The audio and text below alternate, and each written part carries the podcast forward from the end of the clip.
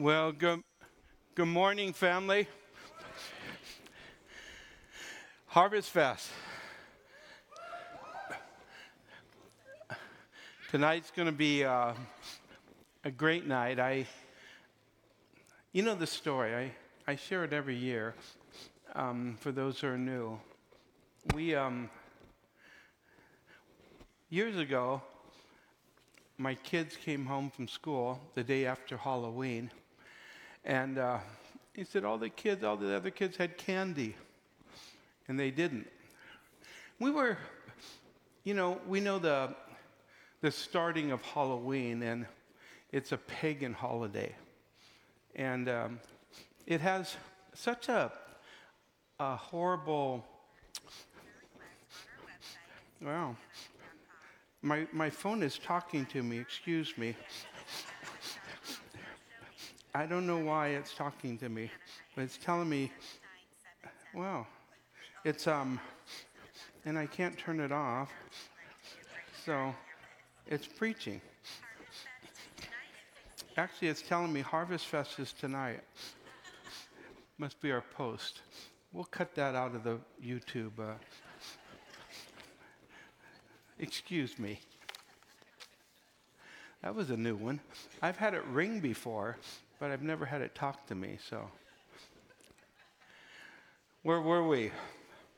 Harvest Fest. Our kids, my kids coming home, no candy, and um, we had, you know, Halloween has this pagan um, kind of.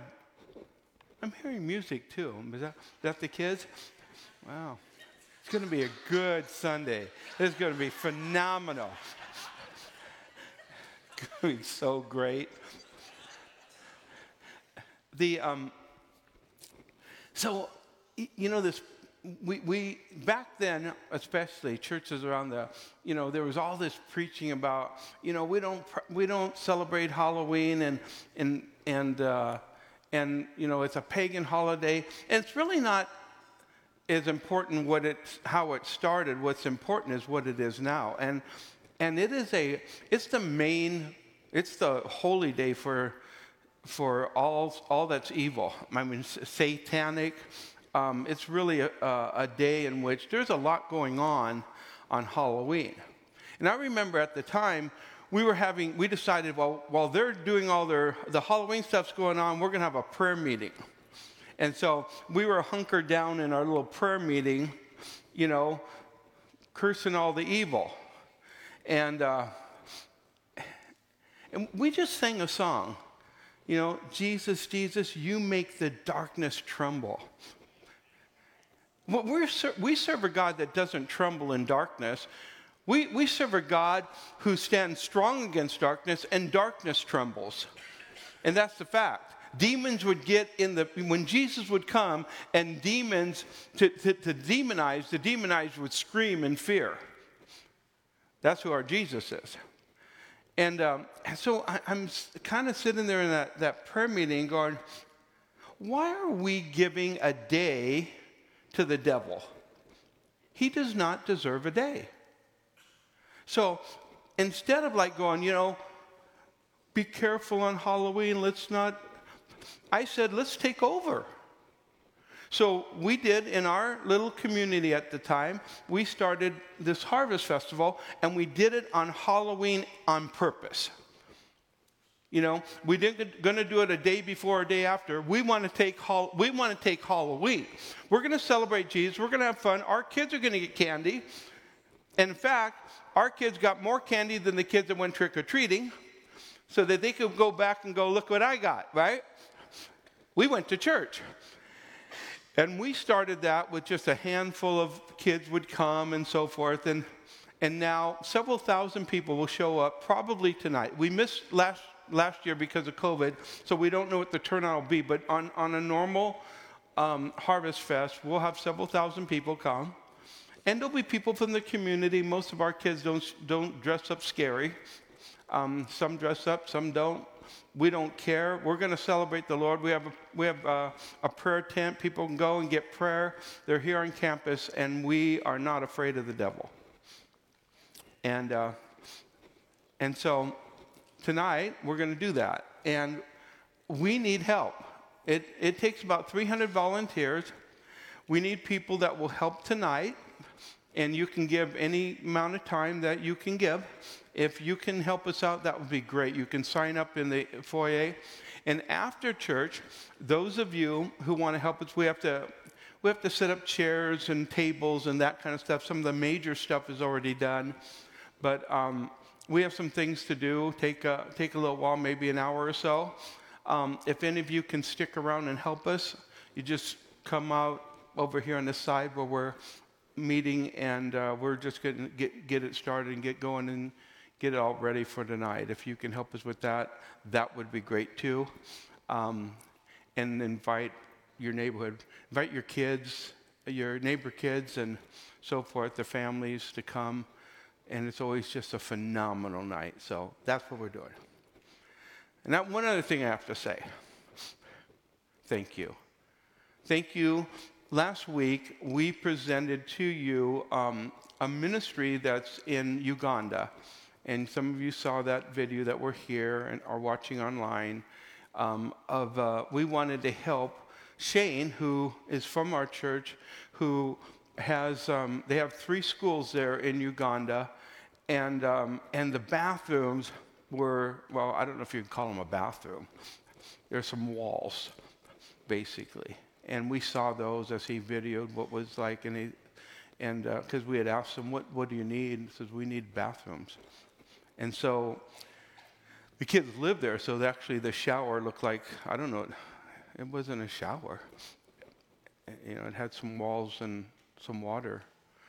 So they said it would cost $7,000. And I went to you guys and said, hey, um, give whatever the Lord tells you to. And we got $15,000. so we're, uh, we're sending it, and uh, they're going to take pictures when it's all done, and we get to see what happened, what they did. So with the money. So we're, we're happy about that. Thank you, being generous as you are. Um, today, we're going to talk about. I'm, I said I was going to do an update on Bible prophecy. We're probably going to do several weeks on this, but I, um,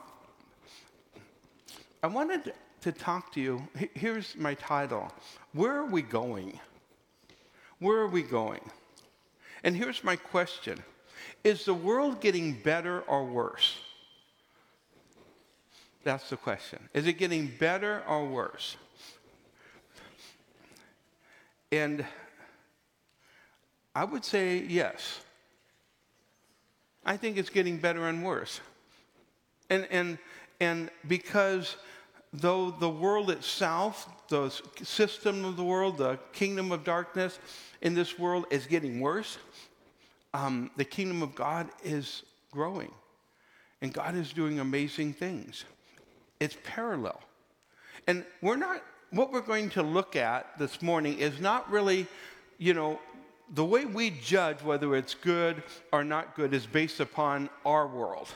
You know, we live in a nation, we judge it based upon where that nation's going. We live in a community, we judge it. We judge it based upon our, our workplace and where we live and all of that, if the world's getting better or worse. The Bible gives a bigger picture, it's the world. And it tells us what will happen in the world, it tells us what we can expect in the world. And, and what we see is a parallel, parallel extremes, is what we see. Parallel extremes. That the world, there, there are th- this parallel of the world and the kingdom of God is going, and it's get, going to get extreme in the last days.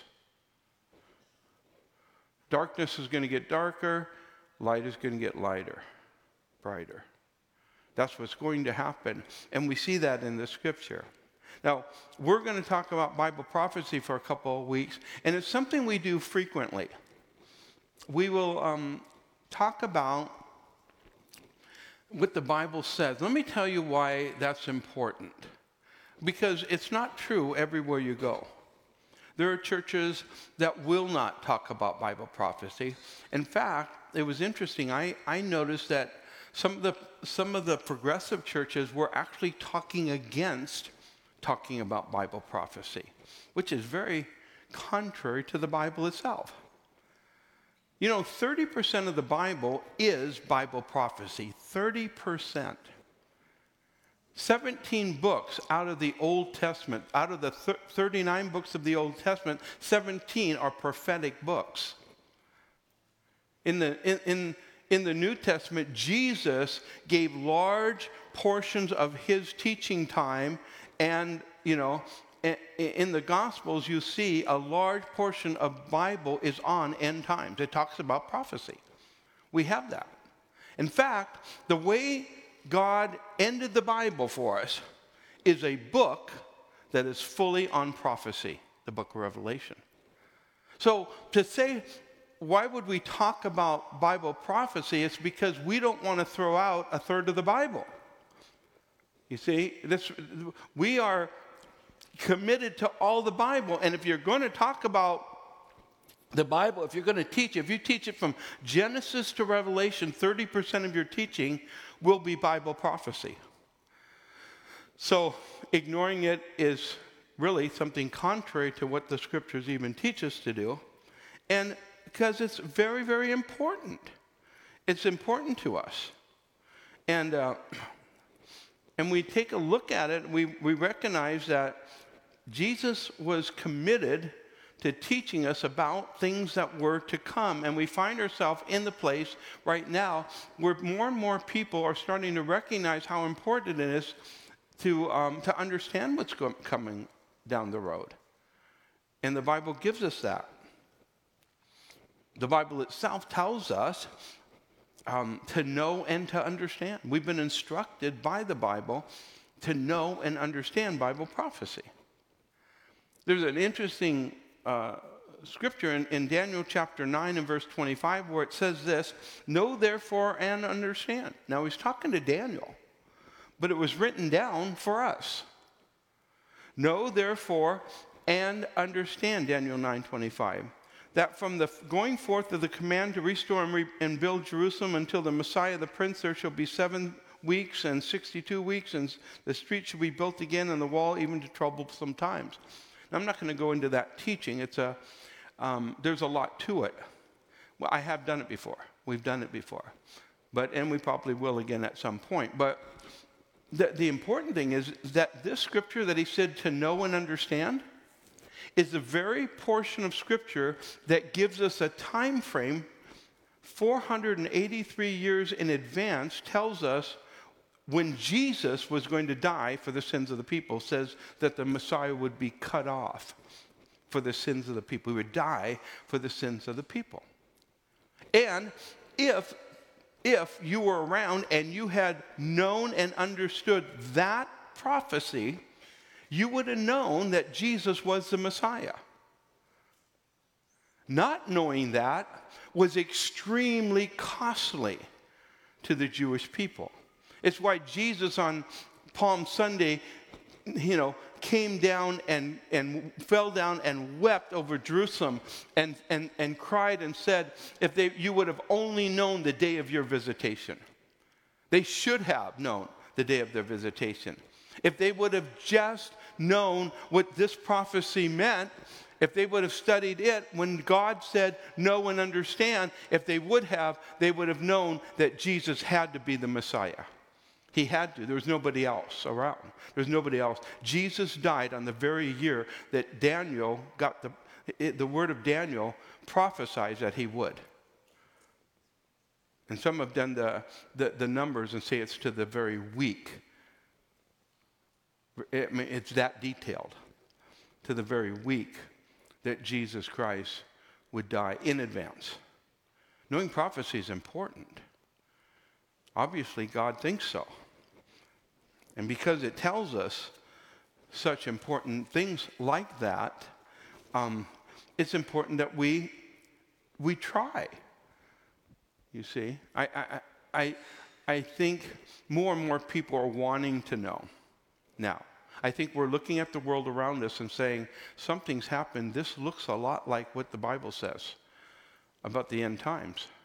And so, because people are doing that, um, people are more apt to, to learn. Now, some people just kind of throw their hands up and say, I don't understand it. So, you know, I know Jesus coming back. That's good enough. And you can do that and you can live that way. But I, I think there's some things that are risky in just kind of throwing up your hands like that. I really believe that if you'll pursue, God will show you. It might take a while. Some will get it sooner than others. But the fact is, if you continue to pursue, you will understand. I know. I'm a slow learner on things. And I know that I know this te- I know these things really well. I put my heart to it for many, many years and have studied it. And you can learn. And you don't have to be an expert in it, but you should know what it's about. Because if they would have known, they might not have spent 2,000 years wandering all over the world. They might have, in fact, received their Messiah, and the benefits of all that would have come to them. But they didn't. They didn't see it. So, we need to make sure that we see, because I believe something's coming down that is actually going to affect, excuse me, all of us and many people, millions of people, millions of people who say they're followers of Jesus or say they are Christians. Some are, some aren't. But there are millions of people who have no clue what's going to come ahead of time. And, you know, we live in Orange County. We live in the bastion of Bible prophecy, right? I mean, this is, this is where a lot of it, a lot of really um, great prophetic Bible teachers have taught. And uh, in Orange County, a lot of amazing things have happened in this county in the past. And, um, and yet, there are a lot of Christians even here. Let, you know, let alone hundreds of millions of Christians around the world in places they, that, that, you know, and Christians in name, Christians who go to churches that are not Bible teaching churches have no clue of this. So, um, I want to take us to Matthew 24. Matthew 24, 25, Mark 13, Luke 21. These are portions of scripture that, that Jesus did on the Mount of Olives as he talked to them about the future, about what would happen. And so we're going to go through it. Obviously, we can't, we don't have the time to do detail, but we're going to go and we're going to get some major things from this. And I think it'll help us understand a little bit more about Bible prophecy. At least it's going to give us a start this morning.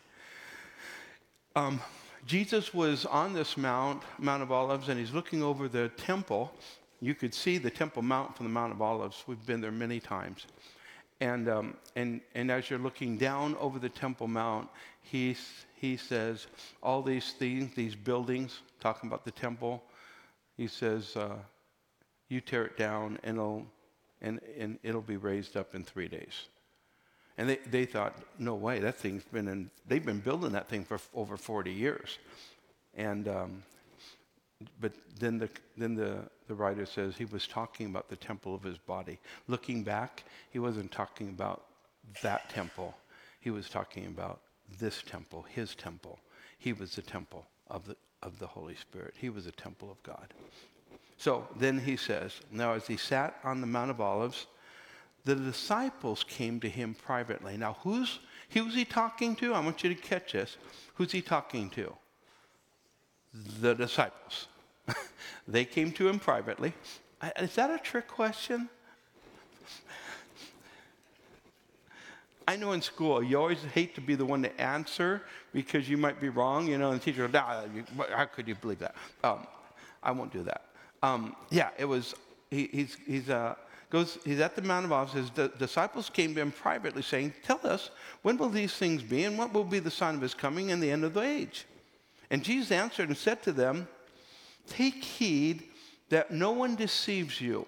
Now, the first thing Jesus says is don't be deceived. I mean, be aware. Why? Because deception is a big deal as we go through, uh, uh, you know, throughout church history until his, his coming. Deception is a big deal. It's going to be something that is actually going to culminate at the very end. There's going to be tremendous deception.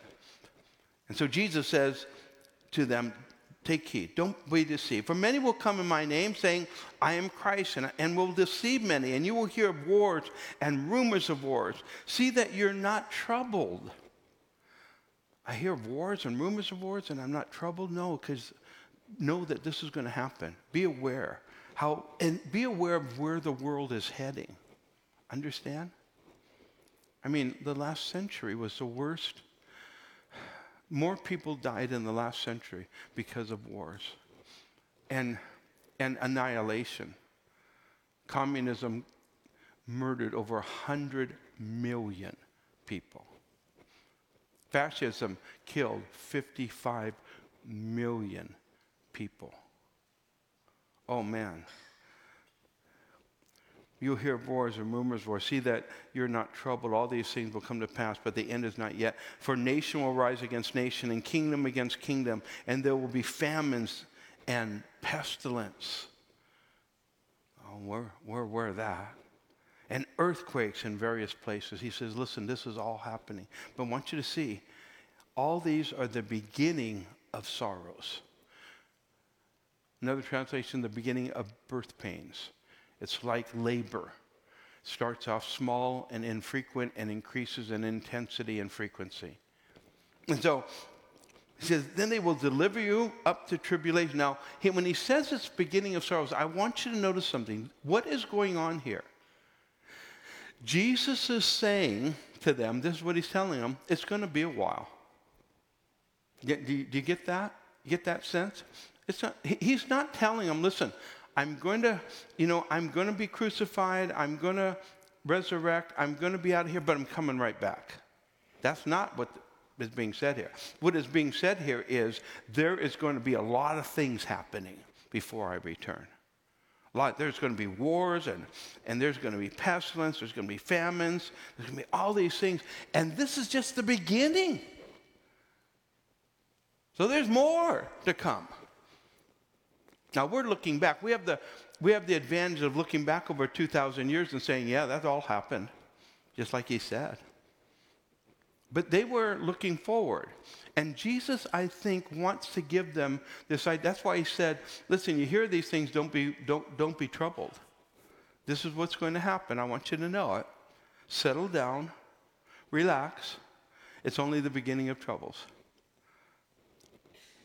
Then they will deliver you up to tribulation and will kill you, and you will be hated by all nations for my name's sake. That is true of much of most of the church in the world today, even.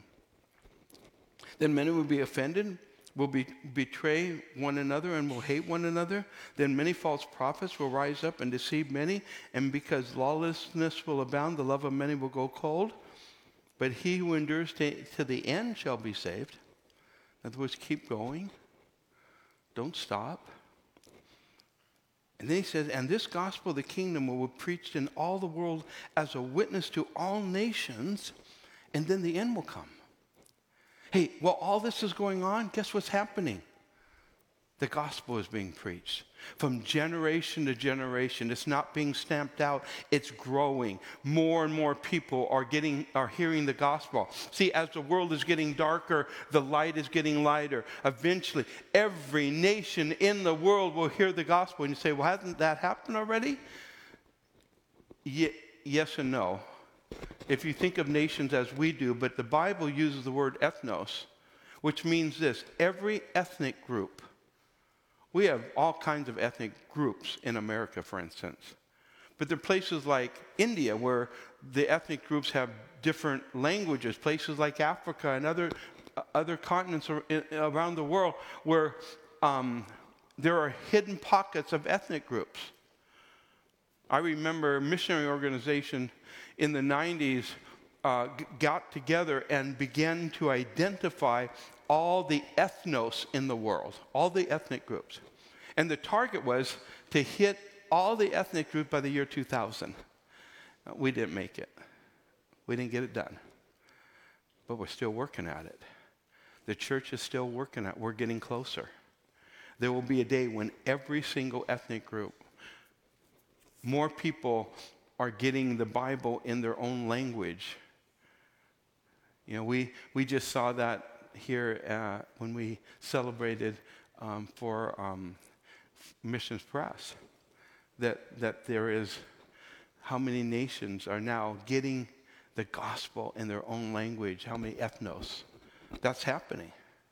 But I want you to see, Jesus says it's not going to happen until all that happens. And so, you, if you're sitting with Jesus, you're going, well, that's going to be a long time. That's exactly what Jesus wanted you to know.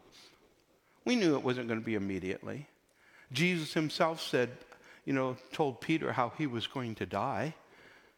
So everybody knew that until Peter died, they weren't, Jesus wasn't going to come back. Peter had to die. There wasn't going to be a resurrection before Peter died. And there was all kinds of other things that Jesus said that were very clear. And you can see, he's talking about a long time from now. You know, that there would be all these things, and yet the, well, it happened on the day of Pentecost. Peter stood up and he quoted the book of Joel, he he quoted the scripture that says, The Spirit of the Lord, that, that in the last days, he, God would pour out his Spirit on all flesh. On all flesh. It's going, to, it's going to happen in the last days. And it started on the day of Pentecost. And so, is the world getting better or worse? Yes. It is. And we're part of that which is transformational. In, uh, in Matthew 25, Jesus told a parable to kind of solidify what I'm trying to explain about Jesus knowing. see, Jesus, you know, the Bible says no one knows the day or the hour. Do you know when Jesus said that, he says, My Father only? You know, Jesus knows the day or the hour now, don't you? He, he, he, said that because in his humanity, he put away his godly prerogatives. So when he took up his godly prerogatives again, he knows everything. He's all knowing. He knows when he's coming back.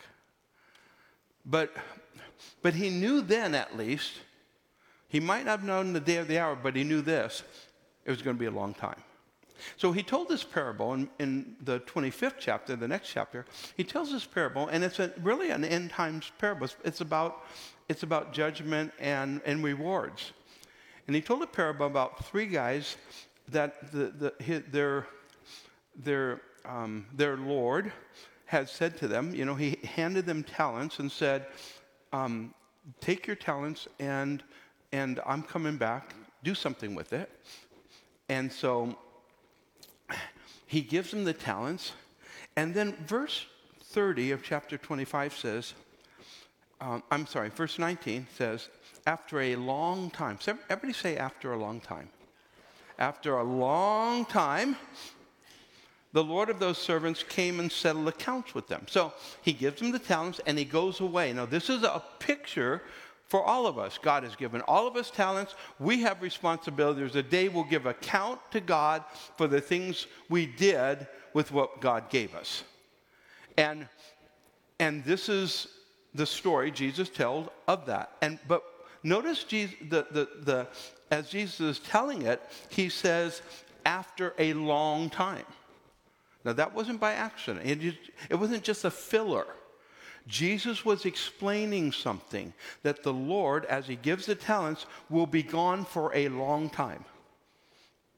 Now, we've been almost 2,000 uh, years, right? I think that's a long time. And He will come back.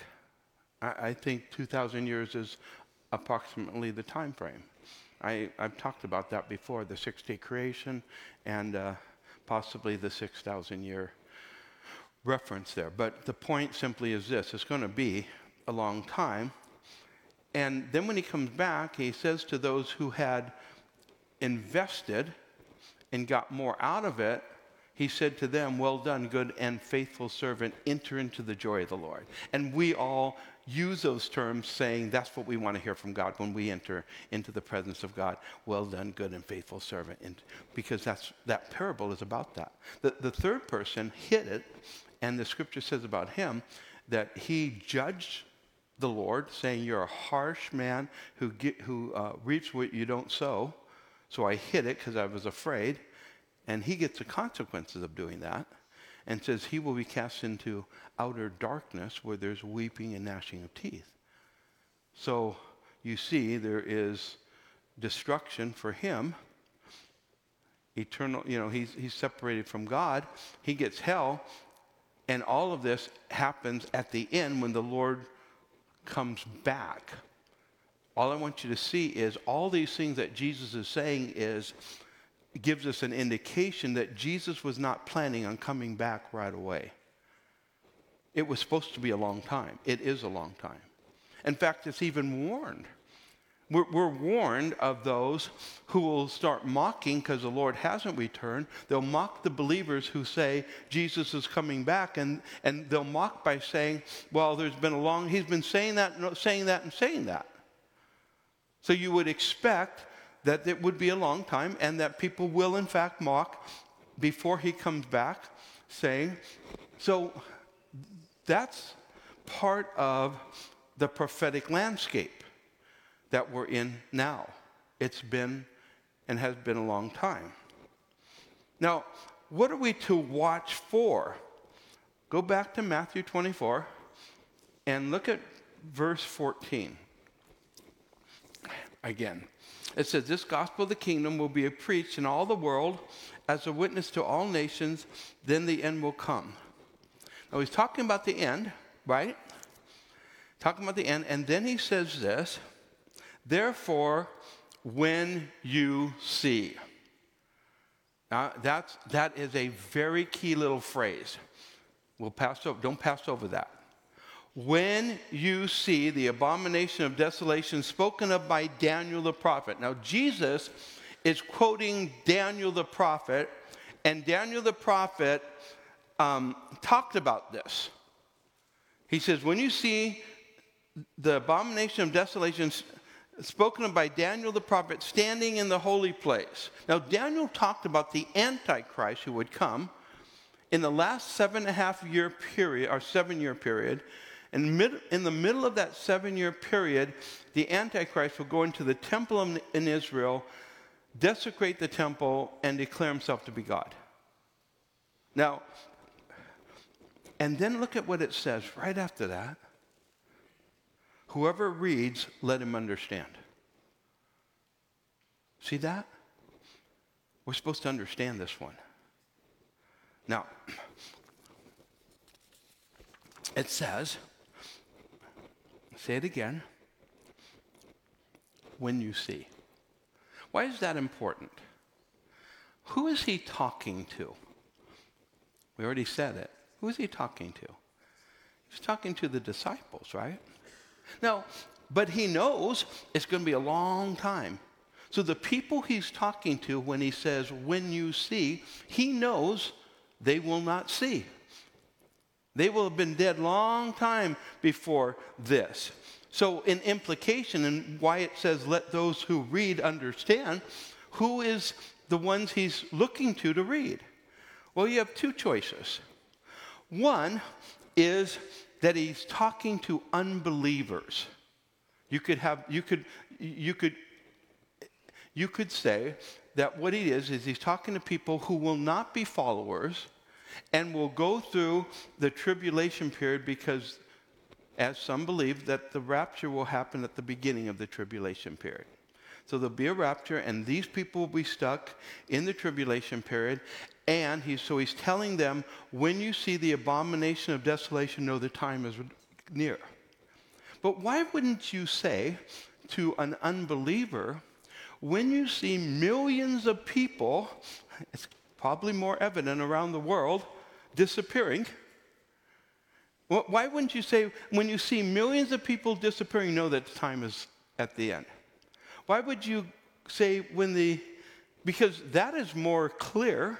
In fact, there have been other times when the temple has been desecrated that you could maybe interpret possibly that that, that was it. But why, so why not say that instead of what happens in one little town in, in the world, Jerusalem, where a man goes in the temple and desecrates it. Why not? Well, because he's not talking to unbelievers. He was talking to believers when he said it, and so it's meant for believers see, it's meant for believers. Well, if it's meant for believers, now it makes sense. Because there aren't millions of people that disappear before this happens. In fact, this is the thing that indicates to a believer that they're in the tribulation period and time is short. This is, this is the indicator. So he says, when you see, wow, what are we looking for? When you see the abomination of desecration or desolation, either one, that was uh, talking, that Daniel talked about. That will happen in the middle of the tribulation period. The Bible's this, or the seven year period. And, um, and that you will see that. So, this is what he says to look for. Isn't that interesting? 2,000 years ago, Jesus says to look for the abomination of desolation. Now, this makes sense. If you go to Second Thessalonians chapter 1, those of you who are following, by the way, um, bring your Bibles with you or bring your digital Bible with you. Okay, look at it one way or the other. Keep, keep connected in this. I, I hope you'll, you'll uh, follow along. And I know it's on, on screen, it makes it easier, but um, have something at least even so that you can write notes. My wife is a phenomenal note taker. And uh, after 40 years sitting and listening to me, sometimes two or three times uh, you know, a day on Sundays. And uh, she has all these notes from all the sermons. And I'm sure that's the only way she can tolerate my, my message is that she's probably writing in. I don't know if she's just scribbling notes or if she's actually taking them. No, she, she does. Second Thessalonians chapter 2 verse 1. Now brethren concerning the coming of our Lord Jesus Christ and our gathering together unto him. Now, the coming of the Lord and the gathering together of him. Listen, there has always been in Jewish, you know, thought and Old Testament the anticipation of the resurrection. In fact, the oldest book written is the book of Job. And Job himself says, I know my Redeemer lives, and I will stand on the earth on that day, and in my flesh I will see God. What is that? The resurrection. In my flesh I will see God. So Job, all the way back then, knew all the patriarchs, every, the, the, there was this anticipation. When Mary and Martha and, and Lazarus had died, their brother, and Jesus comes and, and, and, uh, and, and, and they said, and he says, Do you believe in the resurrection? And they say, Yes, Lord, we believe in the resurrection in the last day. In the last day. That, there's going to be a resurrection. But Paul taught us a mystery. A mystery is something that was hidden but it's understood. We can understand it. And the mystery was that it's not just dead people who get to raise, live people get to raise too on the resurrection. See, people who are alive, their bodies get changed. Dead people go first, though. The dead in Christ shall rise. Dead people get to go first. And so their bodies right. And so where are they? They're in heaven. Scripture says in Revelation, they sit on, they, they're, they're be uh, under the throne of God, the souls of, of people who have died in Christ. And their bodies are resurrected. And then us who live and remain, the Bible says in, in 1 Corinthians 15, this is a mystery, that we're changed in the moment, in a twinkling of an eye. At the last trump, the trump sounds, and the dead are raised and we're and, and we also see that's the mystery. It's we call it the rapture but what it really is is you know is simply the resurrection of the living. There's a resurrection of the dead and there's a resurrection of the living. They all happen on the same day at the resurrection day. Now so he says brethren concerning the coming of the lord um, our lord jesus christ and our gathering together to him we ask you not to be soon shaken in mind, troubled either by spirit or by word or by letter. It says, whoever's telling you this false stuff, don't be concerned, as if from us, as though the day of Christ has come. Now, the day of Christ or the day of the Lord is the anticipated time of judgment. And, um, and there was a confusion that the Thessalonians had. I want to clarify something about the day of the Lord. Sometimes people say that the day of the Lord is, in fact, the tribulation period. And I, it's not. It's, it, the day of the Lord is one day. It's always been one day. Now, sometimes it's the day that starts trouble, but it's always a day. The day of the Lord is a day in which whatever happens, in this case, you know, resurrection happens, judgment happens. Now, there wasn't thought that was going around at that time. Remember when Jesus rose from the dead? Mark talks about people who had, who had um, also come out of the grave. And there was teaching that the resurrection had happened on that when that happened. And it wasn't. The resurrection is still for the future. And so, what he says here in verse 3 let no one deceive you by any means, for that day will not come unless, and he gives us two things a falling away comes first, and the man of sin is revealed. These two things a falling away and the man of sin. So there's going to be, remember Jesus said, don't be deceived? There is coming a deceiver. The deceiver is going to deceive many, many people. People have been falling away. It's throughout church history, people have fallen, fallen away. But when this happens, there is going to be, it's called the great falling away. It is the great apostasy. It is this time when there's going to be a massive exit of people. And it's from all over the world. And that's because the deceiver is going to deceive many, many people. And like I said earlier, there are a whole lot of people who could not tell you what the Bible says is going to happen in the last days. There's been there was a recent um, study that was done. It's kind of gotten out there that said that um, they, they, they interviewed people who said they're Christian, said they were Christian, and they asked them, "Can people go to heaven if they have another belief system? If they if they have another religion?" And over 50% of these people they asked, I don't know that that really accounts for true born again believers by any means, but of these people, over 50% of them said, yeah. I mean, if somebody's a sincere Buddhist or sincere Muslim or sincere whatever else, you know, it's kind of like as long as they're sincere. Well, we know clearly, clearly, Jesus taught differently. We know clearly that he is the only way, the truth, and the life. Now, um, all I'm saying is there's a lot of ignorance out there among people who claim to be Christian because they do not know the scriptures. And because of that, they buy into the, the culture of the world. Well, what happens when the culture of this world finds someone that they put their trust in to say, this got, has got to be, in fact, the, the Savior?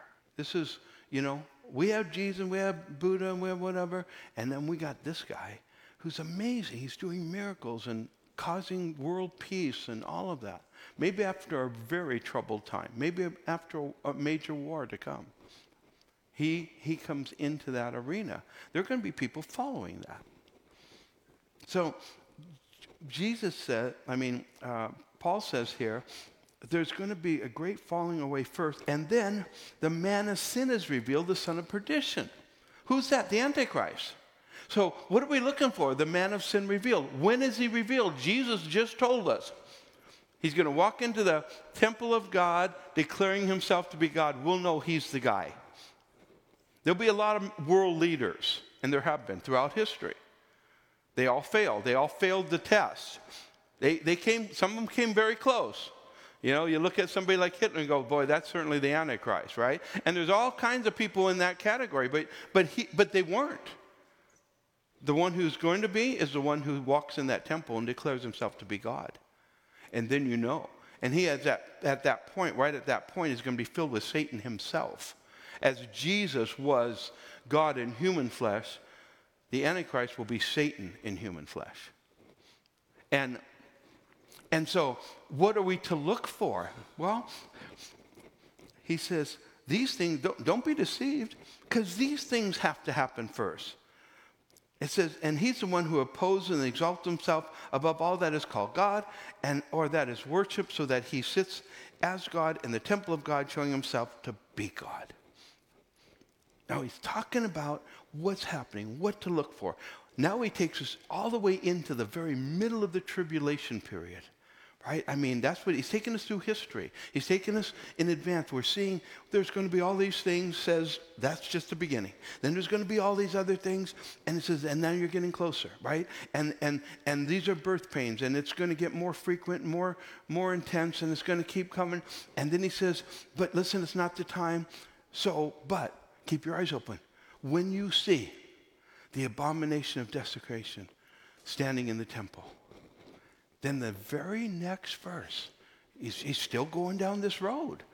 It's not like he's changing subject. Immediately after, everybody say after. Immediately after. See, it's always good to interpret Scripture based on what is clearly taught as opposed to um, inference. This is very clearly taught. It, he's giving us a sequence. Immediately after the tribulation of those days, the sun will be darkened, the moon will not give its light, the stars will fall from heaven, the powers of the heavens will be shaken. So you're going all the way through, you see the abomination of desolation, and he's telling us there's more. Because immediately after the tribulation, something happens there's this cosmic event we call, you know, and it brings clarity. That's why I call it cosmic clarity.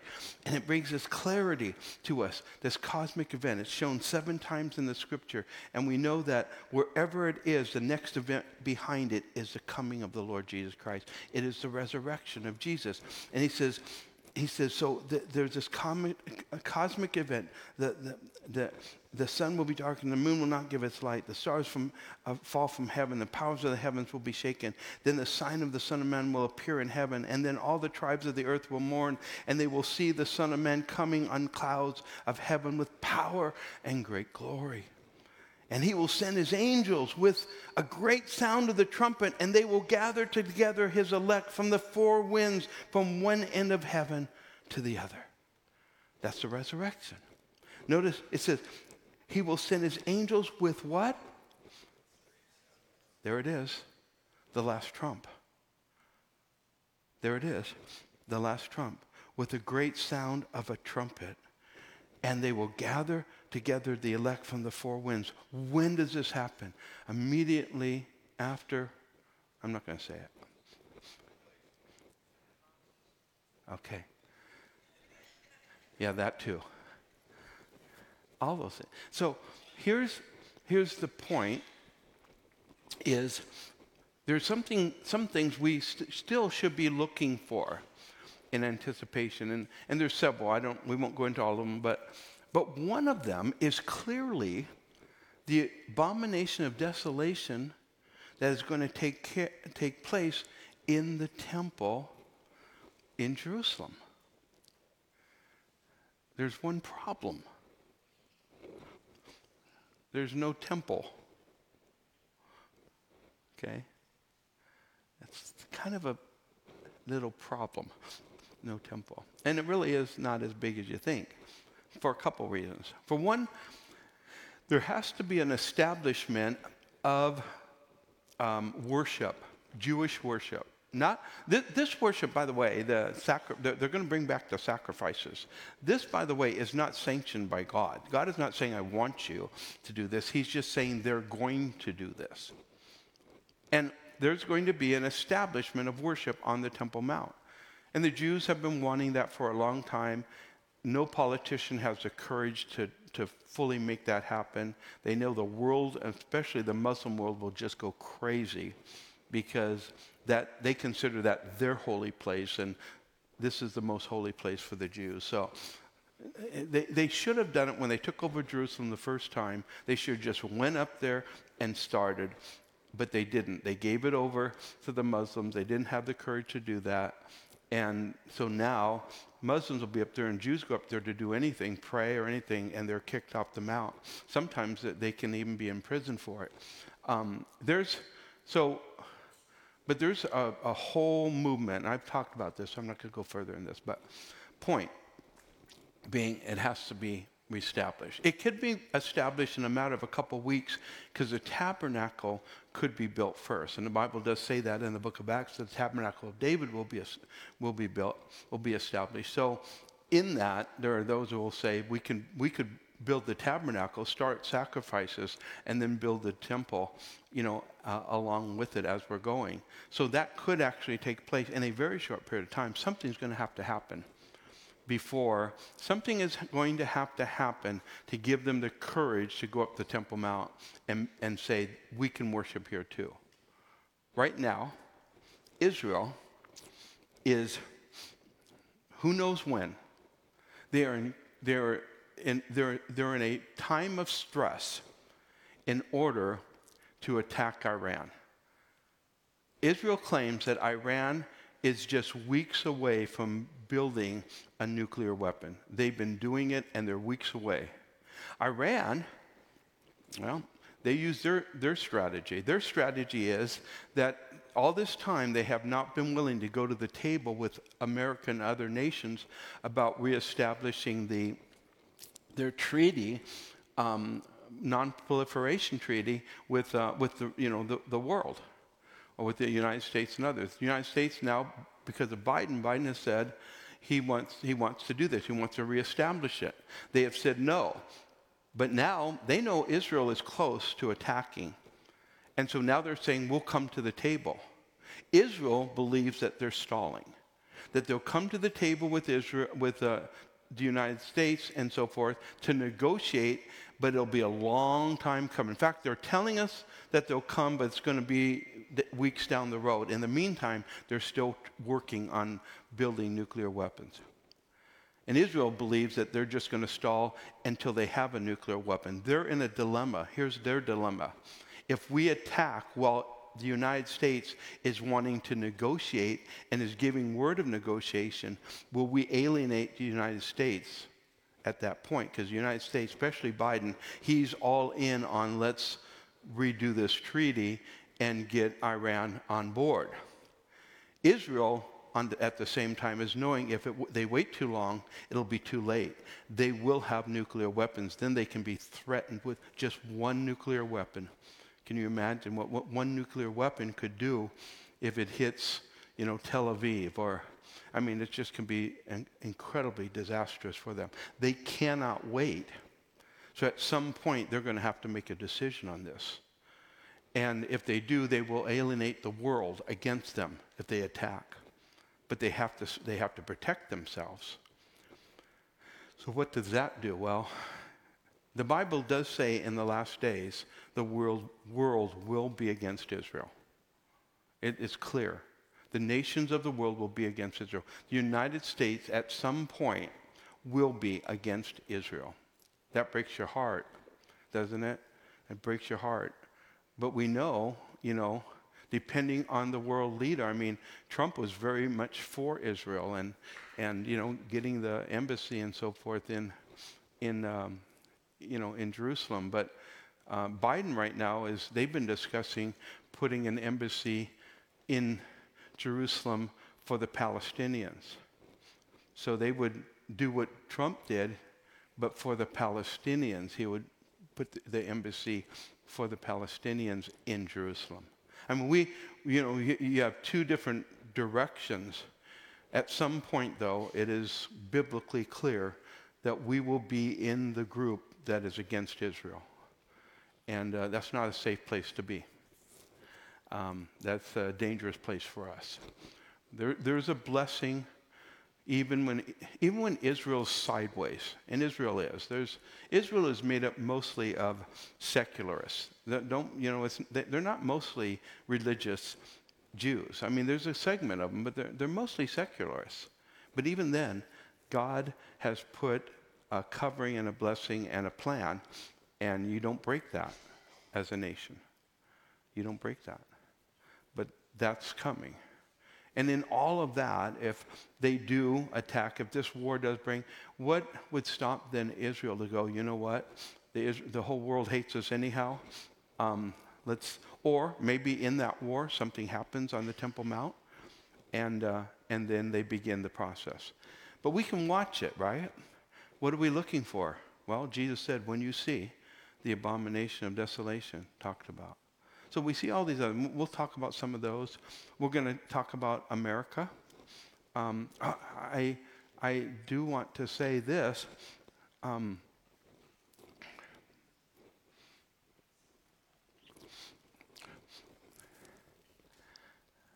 the American church, even though it is going, it, it is getting smaller, the Bible teaching evangelical church is getting bigger. So the mainline churches are diminishing, but the church that is, you know, born again and and Bible believing and on fire for God is growing faster. But worldwide, worldwide, the church is outgrowing the population growth worldwide. You know, in Africa at the beginning of, of the last century, um, there was only, uh, in 19, 19th century, it was uh, only 10,000 Christians in all of the continent of Africa. You know, today there's nearly 400 million. I mean, the ch- it, listen, don't you believe?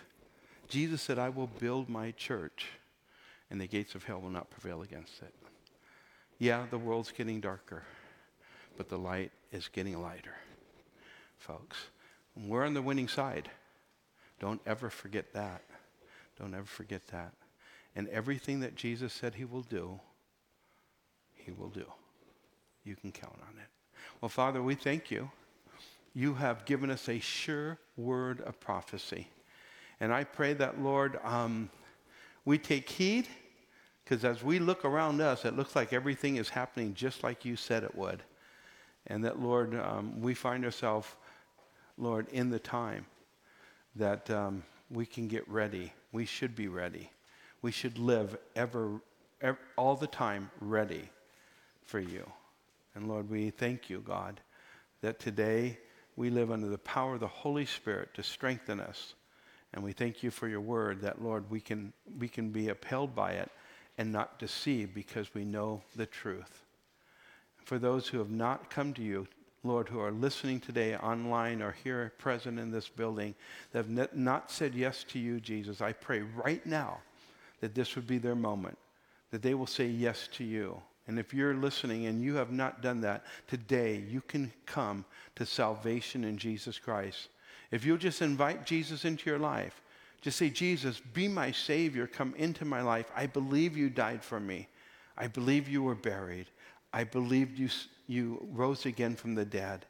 I ask you to cleanse my soul and help me to follow you. In Jesus' name, amen. Amen. Let's, let's, let's lift our hearts to Jesus.